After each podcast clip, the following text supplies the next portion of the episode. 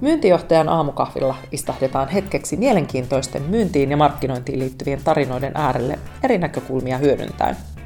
Mä olen Minna Ruusuvuori, myynti- ja markkinointijohtaja.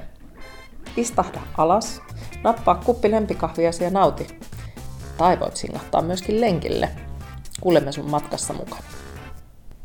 Oikein hyvää huomenta Tovo ja tervetuloa myyntijohtajan aamukahville. Oikein hyvää huomenta. Hei Tovo Toivola, sä olet pitkän linjan ICT-ammattilainen ja erilaisten metodologioiden asiantuntija ja myöskin rauhanturvaaja.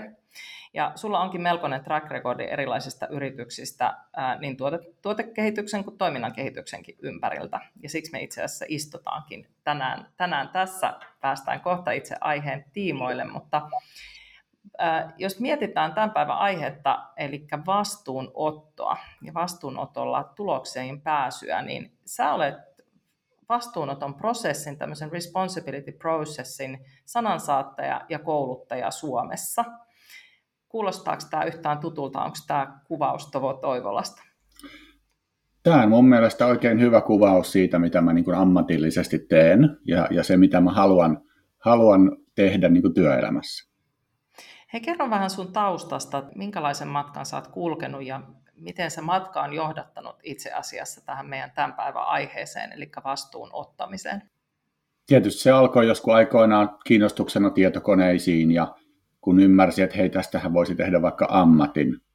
Sitten luuhattiin Otaniemessä kymmenen vuotta ja mentiin tö- oikeisiin töihin ja, ja tein sitten erinäköisiä, erinäköisiä insinöörihommia laadun ympärillä, laadukkuuden ympärillä, kuinka tehdä ylipäänsä sen ympärillä, että mitä, mitä laadukas softa on, kuinka mm. tehdä softaa laadukkaasti, mistä johtuu ne ongelmat, mitä meillä on softan kanssa.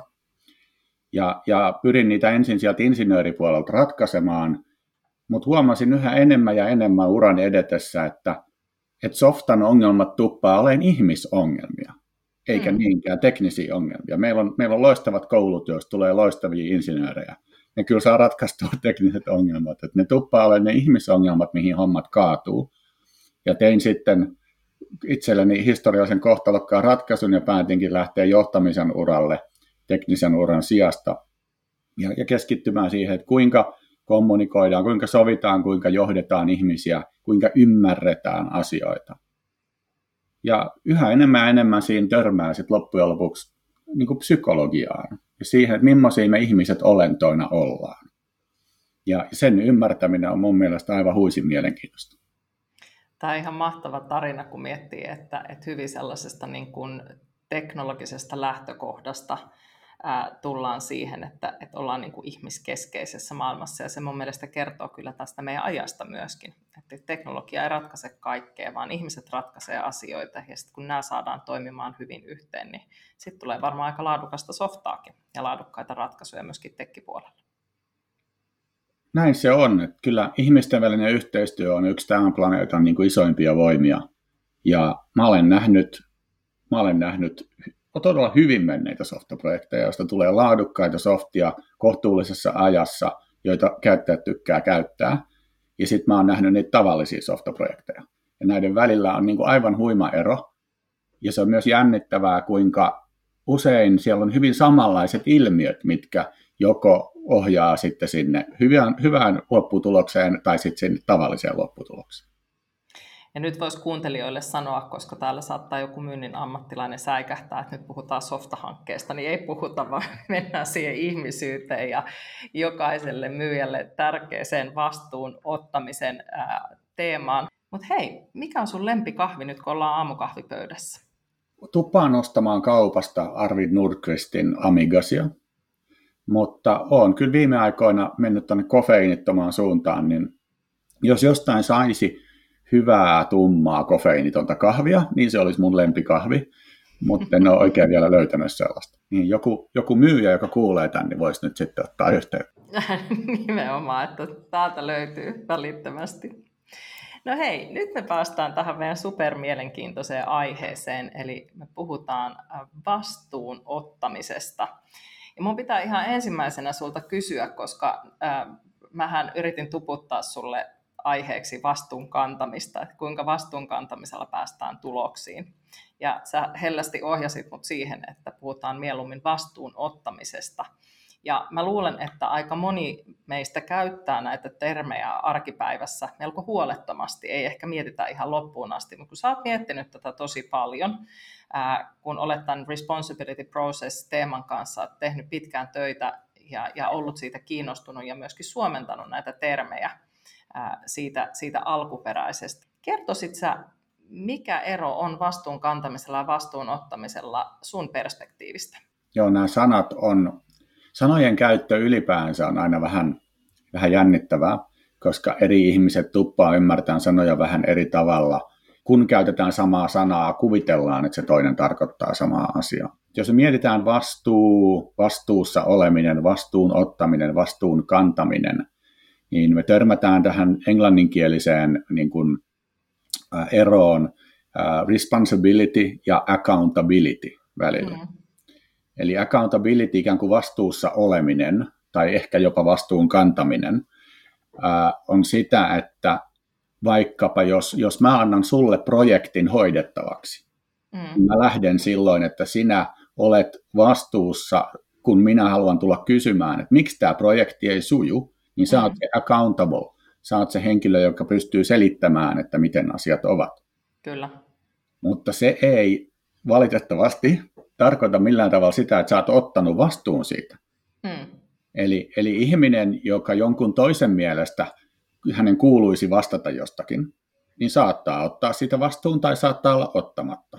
Tai voi olla, että tiistaina hän ottaa sitä vastuun ja keskiviikkona ei.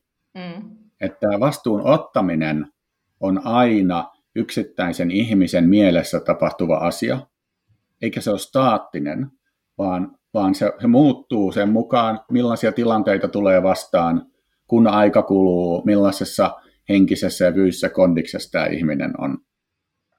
On varmasti nähty monta kertaa se, kuinka joku ottaa itse henkilökohtaisen vastuun asioista, paitsi sitten neljännen lasillisen jälkeen ei otakaan vastuuta enää juuri mistä. Hei, tota, jos mennään vähän syvemmälle tähän, tähän päiväaiheeseen vielä ennen kuin mä päästän sut vauhtiin, koska mä tiedän, että sä sulla on niin paljon tietoa ja näkemyksiä ja työkaluja myöskin meidän kuuntelijoille aiheeseen liittyen. Mutta siis me puhutaan tosiaan vastuunottoprosessista ja kuinka se auttaa meitä menestyksen rakentamisessa niin henkilökohtaisessa elämässä kuin yritysympäristössä. Eli tämähän ei ole mitenkään pelkästään työelämään liittyvää, vaan liittyy meidän ihan kaikkeen tekemiseen, niin kuin me kohta kun tätä käydään läpi, niin huomataan. Ja tämä vastuunottoprosessihan pohjautuu tämmöisen Christopher Averin kenttätutkimukseen, ja sen tutkimushan osoittaa, kuinka me ihmiset käsitellään henkisesti ajatuksia vastuun välttämisestä tai vastuuottamisesta, juuri niin kuin sä tuossa äsken kuvasit, että, että yhtenä päivänä sitä vastuuta voidaan ottaa ja toisena sitten jättää ottamatta. Ja siinähän se onkin, että vastuun ottaminen on, on valinnan ja vapauden ja ö, toimintavallan ytimessä myöskin.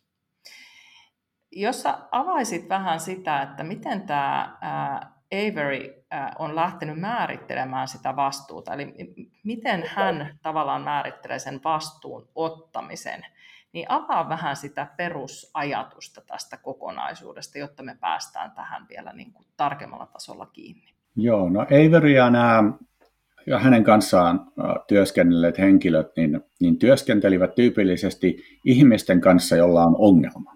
Mm. Eli, eli niin kauan kuin meillä menee kaikki ruusuisesti, kaikki menee mukavasti, niin meillä ei mitään ongelmaa ottaa vastuuta meidän kokemuksesta maailmasta. Et, niin kuin esimerkiksi just tällä hetkellä meillä sujuu asiat hyvin, joten meillä ei mitään ongelmaa olla vastuussa tästä, tästä niin kuin mitä tapahtuu. Mutta sitten kun ihmiselle tulee vastaan joku sellainen tilanne tai olosuhde, jonka meidän mieli lyö siihen leimaan, että tämä on ongelma, mm. niin sitten mieli rupeaa niin kuin väistelee ja välttelemään sitä ajatusta, että, että minä otan vastuun tästä, tästä kokemuksesta. Ja, ja Avery ja kumppanit työskentelevät ja työskentelivät silloin niin ihmisten kanssa, joilla on jonkunlainen ongelma, yleensä joku iso ongelma, niin iso, että siihen haetaan apua. Ja huomasivat pikkuhiljaa, että, että on tämmöinen niin kuin toistuva, toistuva algoritmi ikään kuin, tämmöinen toistuvat stepit, siinä, että kuinka ihmiset, minkä läpi ihmisten täytyy mennä ennen kuin he ottavat vastuun siitä kokemuksestaan ja samalla muuttuvat kykeneviksi tekemään sille asioita. Piti, piti ihan jäädä niin kuin miettimään, että tämähän on niin kuin hyvin, hyvin mielenkiintoista, jos miettii niin kuin ongelmaa, ja niin kuin tuossa alussa puhuttiin, että ongelmahan ei välttämättä tosiaan ole työelämän ongelma, vaan se voi olla mikä tahansa ongelma ää, parisuhteessa tai, tai kotona. Varmaan kotityöt tulee ensimmäisenä mieleen, joka on ihan tämmöinen arkipäivän ongelma, jota, jonka tota, vastuunottaminen on hyvin helppo sysätä, sysätä niin kuin pois ja ruveta, ruveta selittelemään ja vaikka mitä sä pääset kohta kertomaan näistä, näistä vaiheista. Mutta tyypillisesti, jos mietitään se, että tässä työelämässä, niin meidän arkihan koostuu erilaisista ongelmista tai haasteista, mitä ne nyt ikinä onkaan. Ja silloin tullaan siihen, että miten miksi joku toinen menestyy ja miksi joku toinen ei menesty. Ja monestihan on kyse nimenomaan siitä vastuun ottamisen kyvykkyydestä ja siitä toimintatavasta, millä sitä asiaa lähdetään ratkomaan. Ja, ja tota, ää, mä niin kun olisinkin vielä kiinnostunut, jos mietitään sitä, että vielä mennään niin tuohon Eiverin, Eiverin niin malliin, että, että jos miettii sitä, että se vastuunottoprosessi alkaa siitä, että, että ihminen ymmärtää, että hän pystyy itse, itse luomaan sellaisen tilan tai valitsemaan asioita tai houkuttelemaan ikään kuin ympäristöä siihen, että asiat sujuvat niin sanotusti. Tavallaan on valmis ottamaan asiat sellaisena kuin ne tulevat ja on valmis tekemään niille asioille jotakin. Onko tästä niin kuin kaikessa yksinkertaisuudessaan kyse? Se on, se on ehdottomasti yksi ihan validi tapa lähestyä tätä. Mm. Ja, ja mun mielestä kivasti sä teit eron sen välillä, että muutetaanko ulkomaailmaa, jotta minä olen tyytyväinen, vai muutetaanko minua, jotta olen ulkomaailmaan tyytyväinen. Molemmathan on ihan valideja lähestymistapoja myös. Mm. Eli, eli onnellisuus tai onnettomuus on aina niin kuin lopun perin, se on ihmisen sisäinen asia. Mutta totta kai siihen vaikuttaa meidän olosuhteet. Ja totta kai mä paljon mieluummin tätäkin esimerkiksi nauhoitan tässä niin kuin mukavassa tuolissa lämpimissä sisätiloissa kuin kivellä istuen tuolla lumihangen keskellä. Mm. Mutta kumpaankin mä voisin suhtautua useammalla eri tavalla. Mä voisin olla jotenkin tyytymätön myös tästä, mikä on nyt tilanne. Taikka mä voisin istua siellä metsässä läppärin kanssa ja olla kuitenkin tyytyväinen, koska mä päätän katsoa sitä sillä tavalla. Ja sä käytit myös kivasti tuossa sanoja haaste ja ongelma. Ja ulkopuolisen silmään tilanne voi näyttää siltä, että nämä on vaihtokelpoisia sanoja. Mm. Mutta kun me katsotaankin sitä sisältäpäin, niin se, jolle se on haaste, niin hän näkee, että okei, tässä on tämmöinen jänskä tilanne, ja mullahan on siis kaikenlaisia voimavaroja, joten nythän mä funtsin, että miten minä vastaan nyt tähän haasteeseen. Eli hänelle ei ole ongelmaa. Hänellä on mm. kyllä haaste, hänellä on tilanne, mutta hänellä ei ole ongelmaa. Se, jolla on ongelma, niin sillä on sisäinen konflikti mielessä. Että asiat on näin, mutta niiden kuuluu olla tuolla toisella tavalla. Tämä on väärin. Mitä mä nyt tälle teen? Ja sitten ollaan jumis. Ja, mm. ja se ajattelu on paljon kahlitumpaa. Ei ole, ei ole kyky niin kuin samalla tavalla toimia vapaasti ja olla voimakas kuin muuten voisi olla. Tota, jos me mennään siihen vastuun ottamiseen, sä mun mielestä jossain meidän keskustelussa aikaisemmin hyvin olet maininnut sitä, että, että juuri, juuri tuo sisäinen tila, kun on se ongelma ja, ja sille pitää tehdä jotakin. Se, että miten sitä asiaa sit pystyy ratkomaan menestyksekkäästi, niin se, sehän, senhän ratkaisee myös se ihmisen lähestymistapa siihen tilanteeseen ja siihen ongelma, käsillä olevaan ongelmaan. Ja jos miettii nyt vaikka, jos ajatellaan nyt tätä kontekstia, että mistä me tänään puhutaan, esimerkiksi myyminen ja asiakkaat ja asiakastilanteet, ongelmiahan, nämä on ongelmia täynnä. Asiakas ei osta tai se ei kuuntele tai, tai sä, sä niin kun, et, sun ongelma on se, että sä et ole tarpeeksi aktiivinen suhteessa siihen asiakkaaseen, jolloin siitä tulee asiakkaan ongelma siinä mielessä, että, että hän, hän kokee, että tämä ei ole täydellinen kumppani. Tämä arkipäivähän on täynnä tällaisia ongelmia. Ja, ja sitten kun me otetaan siihen sellainen asenne, että me lähdetään niitä ratkomaan, kannetaan niistä se vastuu, eli otetaan se vastuu ja lähdetään tekemään asioille jotakin, niin ne ongelmat aika nopeasti dilutoituu ja, ja nehän kääntyy mahdollisuuksiksi. Jos miettii sitä, että kuinka asioita voidaan ratkoa, niin kysehän on lähestymistavasta, meidän suhtautumisesta siihen. Sä olet myös sanonut sitä, että, me, että, että se on se suhtautuminen ja me pystytään siihen itse vaikuttamaan. Miten me ideaalitilanteessa toimimme, kun meille tulee se ongelma vastaan? Niin kerro lyhyesti siitä. Mikä on tavallaan ihmisen ideaalitilanne toimia, kun käsillä on ongelma? Ideaalitilanteessa mä näkisin, että tulee tietoa jostain mm. tilanteesta, jonka normaalisti helposti leimaisi ongelmaksi. Mutta toteaa, että ahaa, että mulla on tässä tämmöinen tilanne. Mitähän mä haluan? Mitähän mä haluan tämän tilanteen suhteen? Aa, mä oikeastaan, mä, nyt mä tiedän, mitä mä haluan. No, mitähän mä aion tehdä sen suhteen?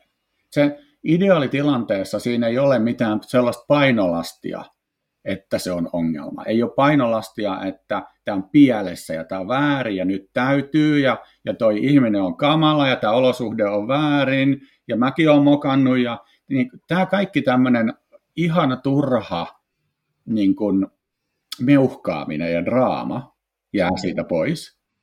Ideaalitilanteessa se tuomitseminen jää pois. Ja, ja kyetään, kyetään niin kuin tämmöiseen rakentavaan toimintaan, kevyeen, kirkkaaseen ajatteluun ilman turhanpäiväisiä sisäisiä laatikoita. No kerropa sitten siitä tilanteesta, mikä meille on tyypillistä. Että jos mennään nyt siihen, miksi me ylipäätään vastuuottamisesta puhutaan, niin ää, miten me toimitaan niin sanotusti normaalitilanteessa? Ajatellaan nyt sitten sitä, sitä henkilöä, jolle se ongelma tulee pöytään. Niin mitä tapahtuu? Joo, eli, eli avaamme sähköpostin, ja siellä on häjyotsikko ja luemme sisällön ja sitten tulee semmoinen niin kuin voi ei. Sitten sit, sit lähtee mylläämään. Siinä kohtaa niin kuin koetaan, että nyt tämä on niin iso asia, että tämä on ongelma. Että on jotain, mitä mä haluan ja se, se ajoi ihan täysin nyt seinään. Ihan vitsi, klassisen vitsin mukaisesti. Ensimmäiseksi lähdetään pohtimaan, että no kenen vika tämä on. Mm. Kuka toinen ihminen on mennyt tekemään jotain sellaista ja ole jollain tavalla vääränlainen, että mun elämä on nyt pilalla sen takia. Joo. Niin. Et typerä asiakas ja eikö se, mun, eikö se mun idioottimainen kollega nyt hoitanut sitä omaa hommaansa ja miksei toi nyt voinut hoitaa tätä ja puhunut tolle ja niin edespäin. Lähdetään hakemaan sitä. Et, ja ja tämä tulee siitä, että meidän mieli ikään kuin lähtee etsimään, että kuinka minä voisin nyt välttää ottamatta vastuuta siitä, että ottamasta vastuuta siitä, että tämä on mun kokemukseni. Okei, se voisi olla joku muu vika. Jossain muussa ihmisessä voisi olla jotain vikaa. Ja sieltä se lähtee hakemaan ja varmasti löytää niitä potentiaalisia syyllisiä. Kollegat, lapset, asiakkaat, vaikka ketä. Ja oleellista on se, että kun tämä selitys tulee meille, se niin kuin esitetään meidän tavallaan korkeammalle mielelle, niin me voidaan sitten pohtia sitä tai päättää siitä, että uskonko mä tähän. Hmm. Koska jos mä uskon tähän, niin sitten me ollaan siinä syyttelemisen mielentilassa, ja siellä me pysytään niin kauan, kun mä oon valmis siihen tarinaan uskomaan. Ja voi olla varma, että kauhean rakentavia niin toimenpiteitä siitä ei seuraa, jos me pysytään siellä syyttelyn mielentilassa. Hmm. Se on juurikin näin. Mutta sitten meillä on tietysti mahdollisuus hylätä tämä tarina. Et ei, minä en nyt suostu olemaan hiekkalaatikkomainen ja syyttämään toisia lapsia siitä, että minun hiekkakakkuni on mennyt nurin. Ja silloin meidän mieli vaihtaa ikään kuin vaihdetta, meidän vaihdekieppi meidän seuraavaa asentoa. Ja se on, se on selittelyn, ei syyttämisen, vaan selittelyn mielentila. Ja sieltä käsin mieli lähtee hakemaan, että no miten se voisi johtua olosuhteista, joihin minä en pysty vaikuttamaan – että minä olen nyt vain avuton uhri ja ajopuu tässä asiassa.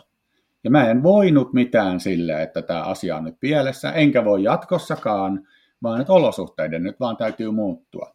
Mm. Et meillä on vaan markkinatilanne on nyt vaan semmoinen, että mä en voi päästä mun tavoitteisiin. Mm. Markkinatilanne ja valuuttakurssit on kato aiheuttanut sen. Ja, ja liikenne ja, ja, ja sitten tämä, miten meitä johdetaan täällä. Ja kaiken näköiset tämmöiset. Tästähän klassinen esimerkki. Tämän tietää jotakuinkin kaikki. Pikkukalle menee kouluun, opettaja sanoo, no niin, anna, annahan sun läksyt. Ei ole antaa läksypaperia. No miksi ei ole antaa läksypaperia? Säkin tiedät vastauksen varmasti tähän. Mm, koira söi Koira söi läksyt, aivan. Eli mm. olosuhteet minun kontrollini ulkopuolella aiheuttivat sen, että koira söi läksyt. Ja se, että miten niin kun mä otan pöydältä paperit ja laitan ne mun reppuun, niin koira onnistuu ne syömään aika jännittävä sinänsä. Mutta me, me uskotaan näihin. Kyllä. Koska, koska se antaa meille semmoisen turvallisuuden tunteen, että ei tämä ole meidän vika kuin olosuhteet.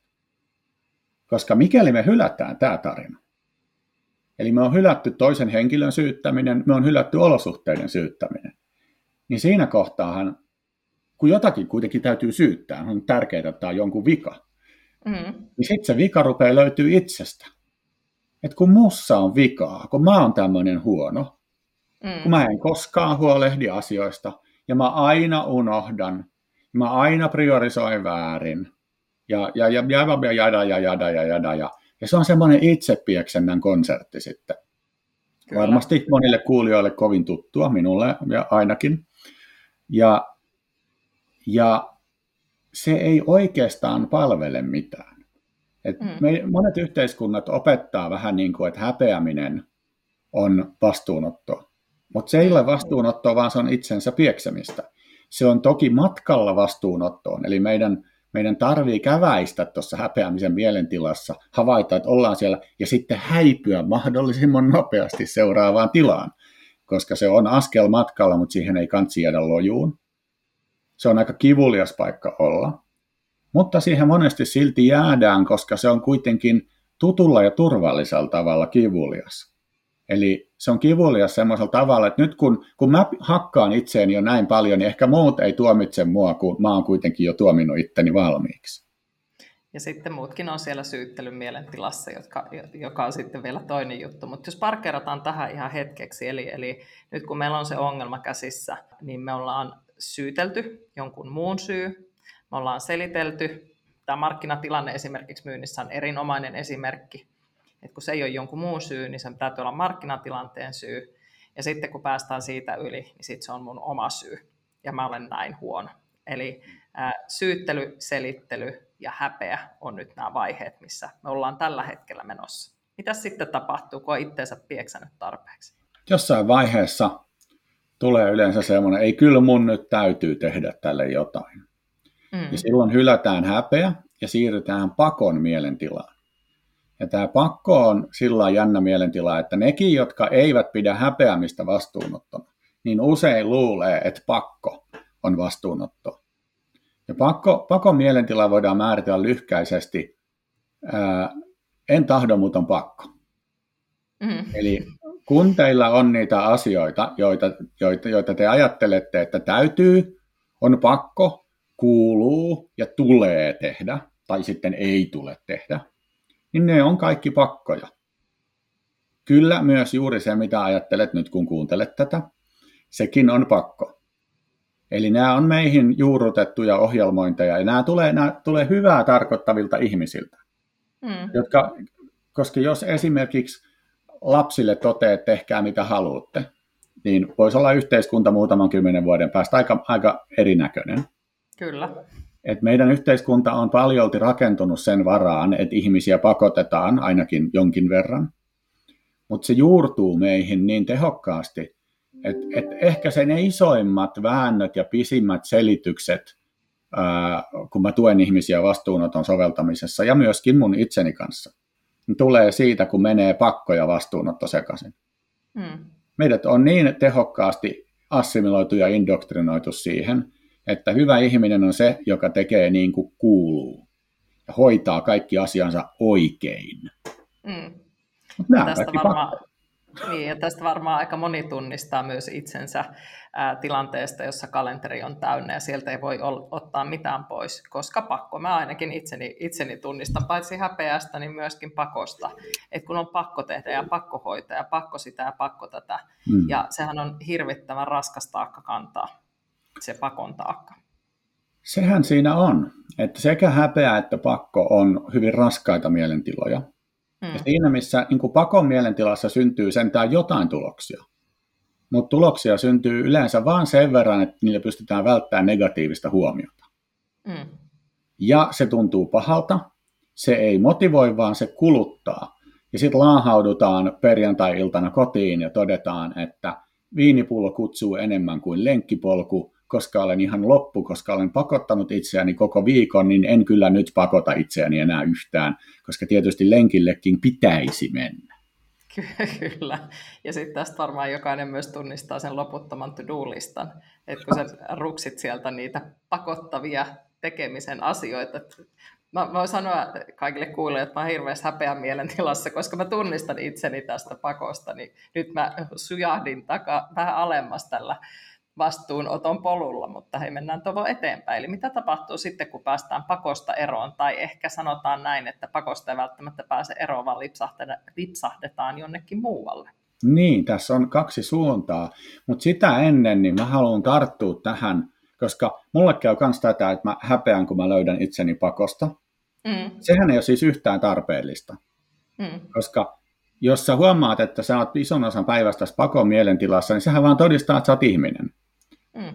Se, se todistaa, että sä oot itse asiassa hyvin velvollisuuden tuntoinen ihminen, todennäköisesti juuri tämmöinen niin kuin pätevä ammattilainen, niin kuin useimmat kuulijat varmasti ovat, niin, niin on äärimmäisen luonnollista, että me ollaan siellä. Meissä ei ole mitään vikaa, kun me ollaan pakon mielentilassa. Eli vastuunottoprosessi kuvaa, kuinka normaalin ihmisen normaali mieli toimii. Mm. Joten onneksi olkoon, olet normaali. se on aika lohdullista. No, mutta toki meillä on vaihtoehtoja. Eli kun pakosta toteamme, että nyt minä kieltäydyn olemasta ansassa. Se on niin kuin se tapa, millä pakosta lähdetään. Minä kieltäydyn olemasta ansassa. Niin sitten siitä voi lähteä kahteen suuntaan. Toinen suunta on semmoinen matalamman energian suunta, semmoinen, minne lipsahdetaan, hyvin sanottu. Mm. Niin, niin, niin kuin luiskahdetaan ikään kuin kaltevalla pinnalla välttelyyn. Eli jos mä nyt leikin, että tota ei ole olemassa, niin ehkä se menee pois.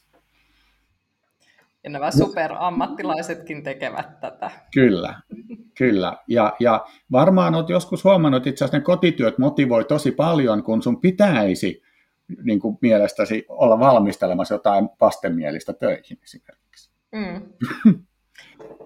Se Eli on silloin kuulu, eikö se ole tämä kuuluisa, kuuluisa tota, ylioppilaskirjoituksiin lukeminen, jonka huomaan tyttäreltäni tästä tämän, kevään ajalta, että kummasti rupeaa kiinnostamaan siivoukset ja pyykkien laittamiset ja kaapin siivoamiset ja, ja kaikki mahdolliset asiat, joihin ei ole kauheasti ollut intoa siihen asti tarttua, mutta jopa loistaa ja kiiltää, kun pitäisi lukea.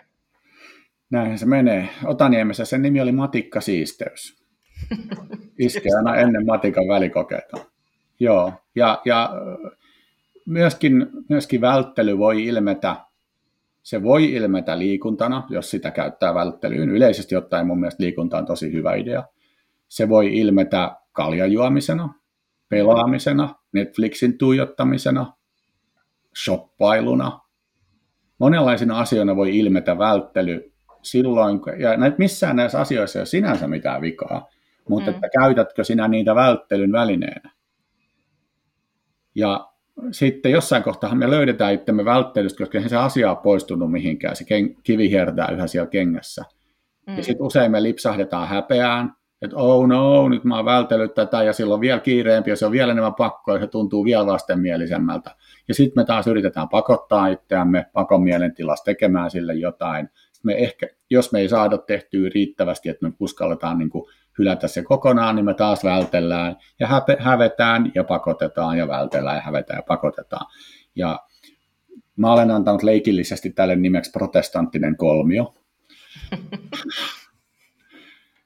Mutta tosiaan pakosta voi mennä myös sinne toiseen suuntaan. Ja tämä on, nyt se, tämä on nyt se hyvä sanoma tässä hommassa. Tämä on nyt se niin kuin, niin kuin lupaus. Eli jos teillä on energiaa ja te ymmärrätte tämän homman luonteen sen verran, niin sieltä on mahdollisuus mennä, mennä ikään kuin ylöspäin. Sieltä on mahdollisuus mennä terveempään, kyvykkäämpään suuntaan, joka on vastuunoton mielentila. Mm. Ja vastuunoton mielentila tuntuu ihan erilaiselta kuin nämä loput. Eli siellä sulla on, ajatus on vapaa, kevyt, kirkas, sä olet kykenevä vastaavaan tilanteisiin, Sä olet kykenevä asettamaan asiat mittasuhteisiinsa. Sä olet kykenevä sanomaan ei ihmisille. Sä olet kykenevä sanomaan, että mikä sulle on tärkeämpää ja mikä vähemmän tärkeää. Sä olet mm. kykenevä hahmottamaan, mitä sä haluat. Avery on, on tutkimustiimin kanssa määritellyt tämän sanoilla owning your power and ability to create, choose and attract. Ja siinä se kriittinen pala on se owning. Mm. Eli, eli mehän, me, me, me luodaan ja vedetään puoleemme asioita ja tehdään valintoja 247. Kyllä, myös nukkuessa me vedetään puoleemme asioita. Mutta se, että otetaanko me omistajuus siitä, miten mielettömän isoja vaikuttajia me ollaan meidän omassa elämässä, niin se on se kysymys. Ja vastuunoton mielentilassa me otetaan omistajuus siitä, että hei, mullahan on kyky vaikuttaa vaikka millaisiin asioihin, jos mä sen asiakseni otan. Mm. Ja jos miettii niin kuin johtamisen perspektiivistä näin niin kuin myyntijohtajana, ja sitä usein lipsahtaa just sinne pakkoa ja häpeää ja, ja tietyllä tavalla siihen, että, että nyt pitää asioita saada, nyt pitää saada tulosta, nyt pitää sitä ja pitää tätä, ja sitten taas hävetään, jos, jos niin ei tapahdu, niin sähän et, kun sä et voi vaikuttaa niin kuin toisten vastuisiin, tai sä voit kuvitella vaikuttavasi niihin, mutta ehkä johtajana se suurin asia on, että sä johtajana otat vastuuta siitä, että sun tiimiläiset ottavat vastuuta. Eli, eli nimenomaan se, että ää, sä et lähde tekemään asioita pakosta, vaan sä annat heille tilaa tehdä ää, oman leiviskänsä ja annat heille tilaa ottaa oman vastuunsa. Ja se, se on valtava vapauttava tunne, kun siihen pääsee, mutta se vaatii myös luottamusta ja se vaatii uskoa. Ja siinä tullaankin ehkä sitten niihin tiettyihin työkaluihin ää, siitä, että, että, että miten sä voit vapautua tästä, mistä me voidaan puhua kohta, kohta vielä muutamalla sanalla. Mutta mä haluaisin kysyä sulta oikeastaan, jos miettii nyt tätä, tätä prosessia, eli, eli syyttelyä, selittelyä, ää, häpeää, pakkoa, ja välillä ehkä lipsahdetaan sitten siellä, siellä tota, äm, välttelynkin puolella, ää, niin mik, miksi se vastuun ottaminen on ihmiselle niin vaikeaa? Miksi me toimitaan näin? Miksi tämmöinen prosessi on meille tyypillinen? Niin, tämmöinen, tämmöisen, tämmöinen ihmisille on kehittynyt. Se, että miksi se on kehittynyt, on, on aika filosofinen kysymys. Mutta me tiedetään, että näin se on. Ja, ja kun, kun mielihän on tehnyt alun perin tämän ongelmaksi leimaamisenkin, mm. niin tietenkin se pyrkii sen jälkeen välttelemään sitä ajatusta siitä, että, että se mieli on sen kuitenkin itse luonut. Niin se on vähän niin kuin märkä saippuapala ja se pyrkii tälle meidän korkeammalle tietoisuudelle tarjoilemaan semmoisia kaikenlaisia selityksiä, joiden avulla se mieli pääsisi ikään kuin itse kuin koira veräjästä sen kanssa. Ja, ja vaikeaa se on käytännössä myös siksi, että vaikka näiden ongelmien kanssa mäkin olin painiskellut vuosikymmeniä ennen kuin mä törmäsin tähän materiaaliin, niin se, että ei ole selkeää käsitystä, miten tämä menee. Kyllähän se mm. niin kuin auttaa, kun ymmärtää, että okei, näin tämä homma menee. Siitä on helpompi puhua, sitä on helpompi itse ajatella, on, on niin kuin, pystyy selkeämmin tietämään, mitä sen suhteen haluaa. Kyllä. Niin kyllähän niin kuin epämääräisessä asiassa on aina vaikeampi edistyä kuin selkeässä asiassa. Joo, ja siis kyllä mä ainakin itse koen, että, että olen tähän päässyt tutustumaan ja olen ikään kuin löytänyt ne stepit, niin se on itse asiassa aika hieno tunne, kun sä tunnistat itsesi sieltä, että, että, että sähän et voi vaikuttaa sellaiseen, mitä sä et tiedä tai tunnista.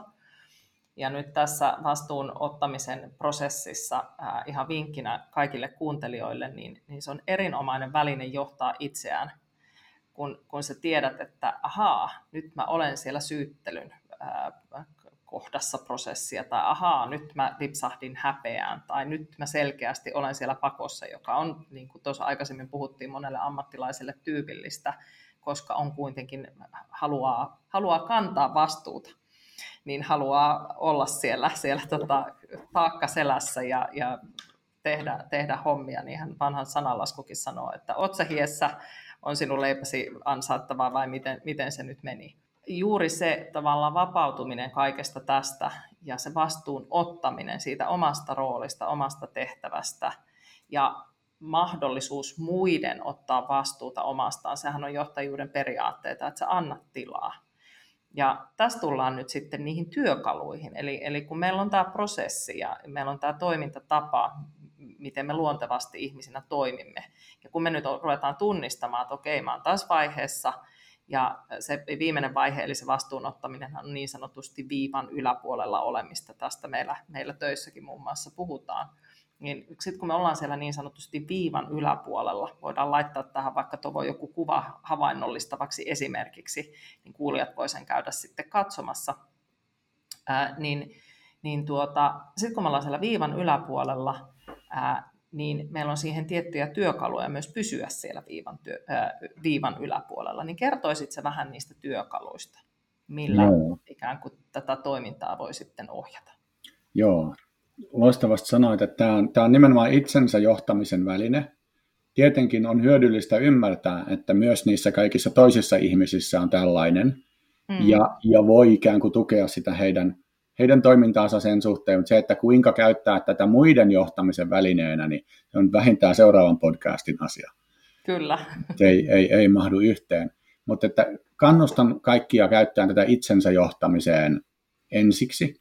Ja tätä, tästä ei kannata tehdä myöskään asetta, koska jos vaikka mä tulisin sun luokse, kattosin vähän aikaa, kuuntelisin mitä sä puhut, ja sanoin, että hei, sä oot ihan selkeästi viiva alla, sä oot, sä oot ihan selittelymoodissa – niin sehän vaan kutsuu sut tuonne syyttelyyn. Ja se on ihan selvä, ketä sä syytät siitä, että sulla on ongelma, koska mä tulin sisään ja rupesin puhumaan tuommoisia asioita. Mm. Niin, niin tämä on, niin kun, tää on kalteva pinta, parempi kuin, parempi kuin johtaa itseään, ja sitten kun alkaa oikeasti osaan tätä, niin sitten pystyy lähtemään niin tukemaan sitä muiden toimintaa. Mut tosiaan tähän asti me on puhuttu vaan siitä, kuinka me toimitaan luonnollisesti jo valmiiksi. Mm. Mutta nyt puhutaan siitä, että on todellakin, tähän on välineitä. Eli on asioita, joita me voidaan tehdä ollaksemme useammin viivan päällä ja päästäksemme nopeammin viivan päälle ongelmien kanssa. Kolme, kolme välinettä on niin kuin ylitse muiden, ja nämä löytyy itse asiassa yllättävän monesta henkisestä tiestä muodossa tai toisessa. Tietoisuus mm. on se, minkä mä tykkään opettaa ekana. Eli tietoisuus siitä, mitä minun, minussa tapahtuu, mitä minun mielessäni tapahtuu minkälaisessa mielentilassa minä olen nyt, millaisia ajatuksia minussa pörisee. Eli jos ei kykene olen selvillä ollenkaan siitä omasta mielentilastaan, niin silloin on hyvin vaikea sille myöskään mitään tehdä. Mm, just näin. Sitten on aie. Eli valtaosa meidän elämässä tapahtuvista asioista tapahtuu, koska meillä on ollut joku aie esimerkiksi tämä podcast on muuttunut todellisuudessa, koska meillä oli yhteinen aie siitä, että tämmöisestä me tehdään totta. Kyllä. Ja vastuun ottamisessa se kriittinen aie, mä tykkään kutsua sitä peruskallioaikeeksi, on se aie olla mahdollisimman usein siellä vastuunoton mielentilassa, siellä viivan päällä. Mahdollisimman monen asian ja ongelman kanssa mahdollisimman nopeasti vastuunoton mielentila. Kyllä. Se on se perusaie, koska jos meillä ei ole aietta siitä, niin ei se itsekseen tapahdu. Kyllä meidän tarvii sitä haluta. Kyllä. Ja mitä me tarvitaan näiden lisäksi? Me tiedetään, missä me ollaan, me halutaan olla vastuunoton mielentilassa. Se kolmas asia, kolmas työkalu on kohtaaminen. Eli jotta meidän on mahdollista nousta, on tarpeen, että me kohdataan se, mitä meidän, meissä tapahtuu, meidän mielentila, myöskin meidän tunne, tunteet ja emootiot.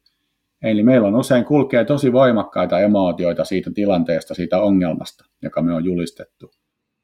Jos me ei pystytä sitä kohtaamaan, niin silloin meillä, jos me työnnetään se pois, kielletään se, tai jäädään jyrän alle, me ollaan niiden tarinoiden vietävänä, niin ei meillä silloin ole mahdollista kiivetä ylöspäin kohti vastuunottoa. Hmm. Eli meillä tarvitsee olla tietoisuus, missä ollaan, aie olla rakentavissa mielentiloissa, olla vastuunotossa, olla, vastu- olla kykeneviä ja voimakkaita. Ja sitten meidän tarvitsee tehdä se kohtaaminen, eli kohdata meidän ajatukset, meidän tunteet, työntämättä niitä pois, menemättä niihin mukaan. Mm. Ihan vaan olla niiden kanssa ja samalla päättää, mitä minä nyt haluan. Mm. Mun mielestä nämä kolme on ihan loistavia ja niin kuin sanoit, näitä voi käyttää myös muiden ihmisten johtamiseen, mutta ei mennä siihen nyt, keskitytään nimenomaan siihen, siihen omaisi, omaan sisäiseen maailmaan.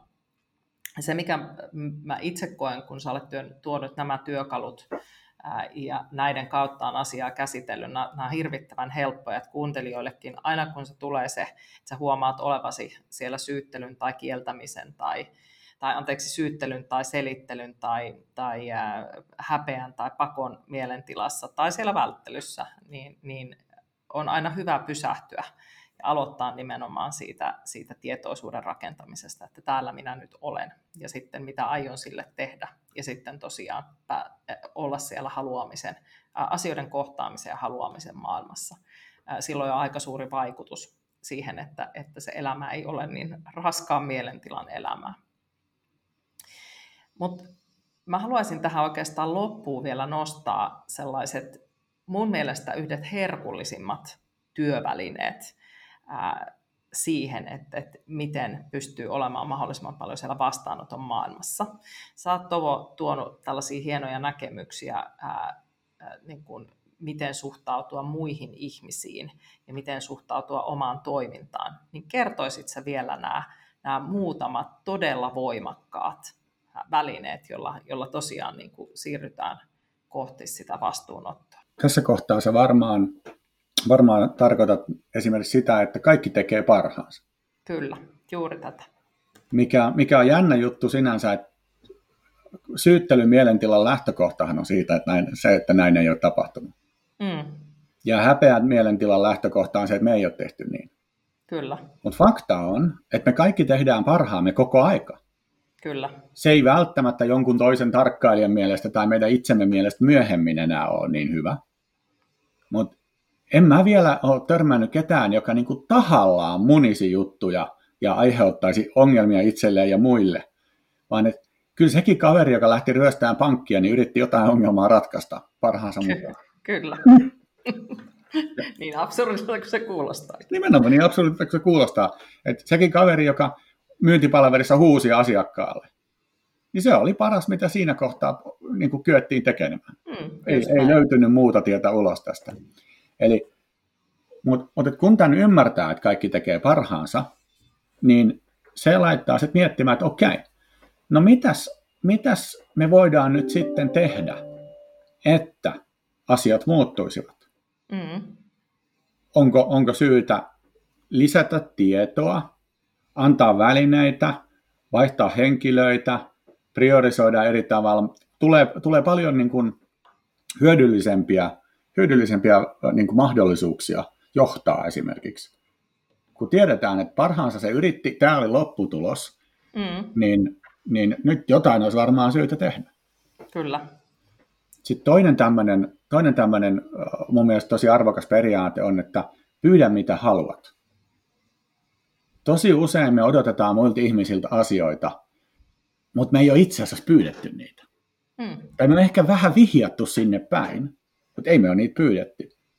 Mä oon yrittänyt koulia mun lapsia siihen, että kun ne tulee tähän mun viereen, ne rupeaa kertoa mulle kaikenlaisia tarinoita. Mm. Ja sitten mä lopuksi kysyn, että siis onko tässä jotain, mitä sä haluat? Ja tämä on mun mielestä aivan loistava, loistava ohje myyjälle. Pitää pyytää sitä, mitä haluaa, koska ei se asiakas osaa rivien välistä lukea, ei se oma tiimi osaa rivien välistä lukea ää, ei se osaa ajatuksia, ajatuksia lukea, vaan aidosti ää, ei kiertele niin paljon sitä asiaa, vaan nostaa sen pöydälle rohkeasti. Näinpä. Se on sitä kohtaamista myöskin. Mm. Monesti me ei, me ei pyydetä suoraan, mitä me halutaan, koska me ei oikein uskalleta kohdata sitä tilannetta. Mm. Mutta jos me kohdataan se tilanne, niin silloin se on mahdollista käsitellä. Ja se toisen henkilön on mahdollista sanoa kyllä, sen on mahdollista sanoa ei.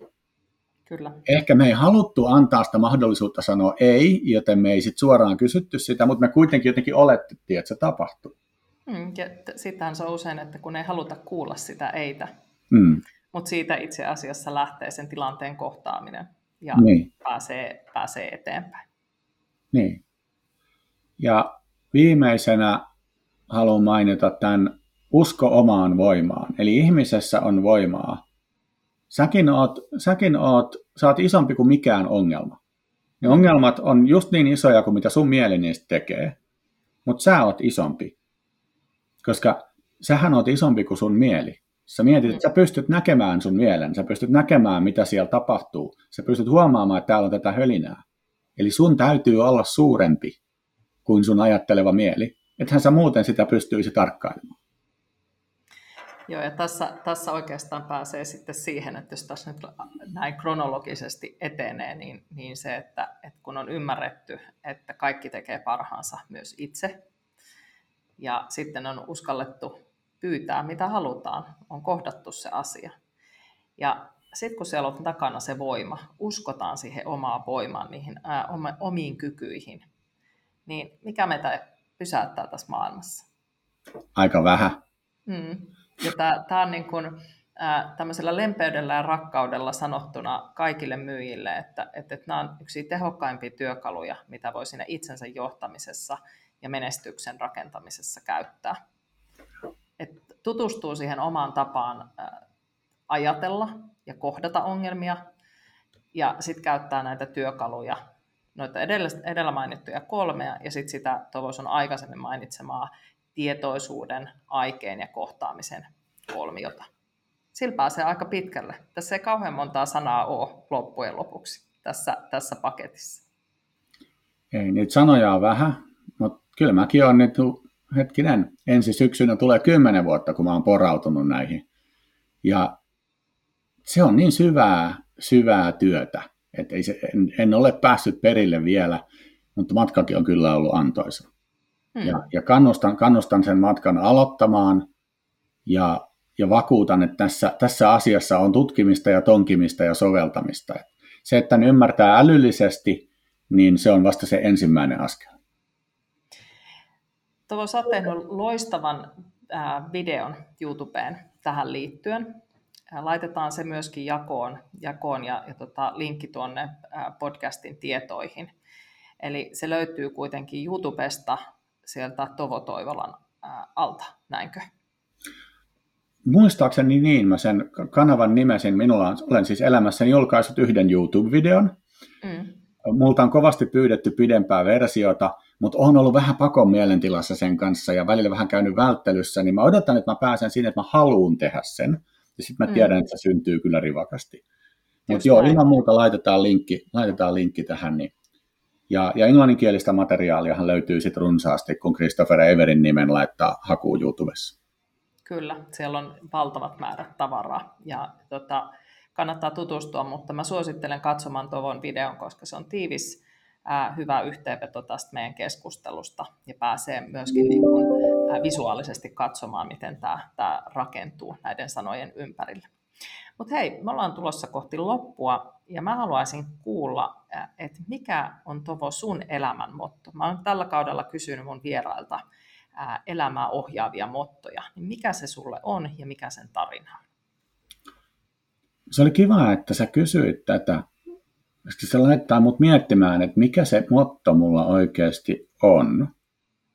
Ja, ja tulee mieleen, että niitä voisi olla niin kuin toi, voisi olla jotain tuommoista, jotain tämmöistä – mutta kyllä se, mikä sieltä nousee niin kuin sellaisena vähän niin kuin yhteisenä tekijänä on tämä, että, että selkey, selkeys tuo voimaa.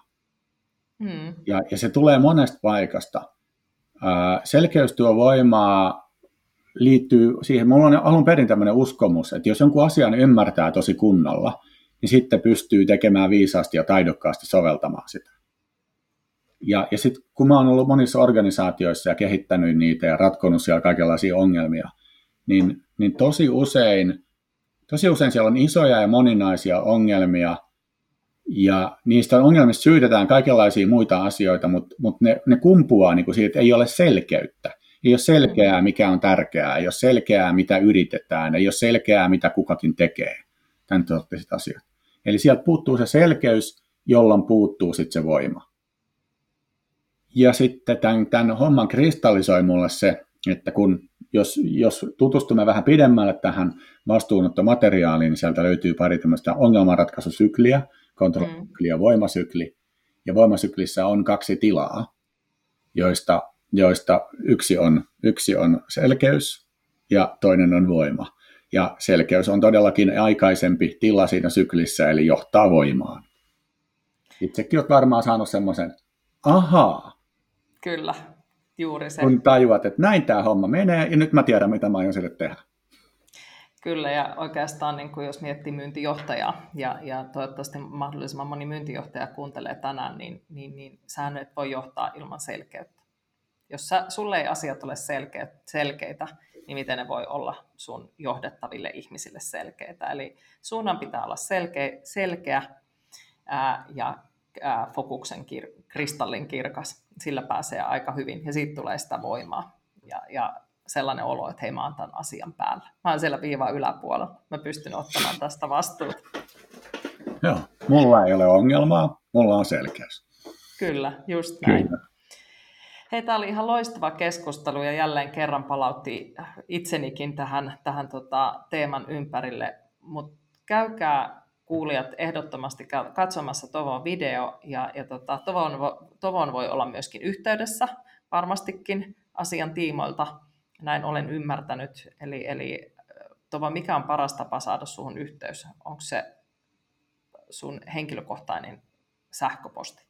Mä luulen, että se on mun henkilökohtainen sähköposti, eli tovo, kuten etunimi, at iki, niin kuten ikioma.fi. No niin, tovo.iki.fi ja sieltä, sieltä saa yhteyden Tovoon ja voi kysyä sitten lisää. Mutta tässä kohtaa mä kiitän kaikkia kuulijoita, toivotaan oikein hyvää päivänjatkoa ja kiitän sinua lämpimästi Tovo, että pääsit tänään mukaan. Hei, kiitos paljon kun kutsuit. Kiitos kun kuuntelit. Ilo oli mun puolella. Palautetta saa heittää myyntijohtajan aamukahvilla gmail.com. Kuulemisiin! thank you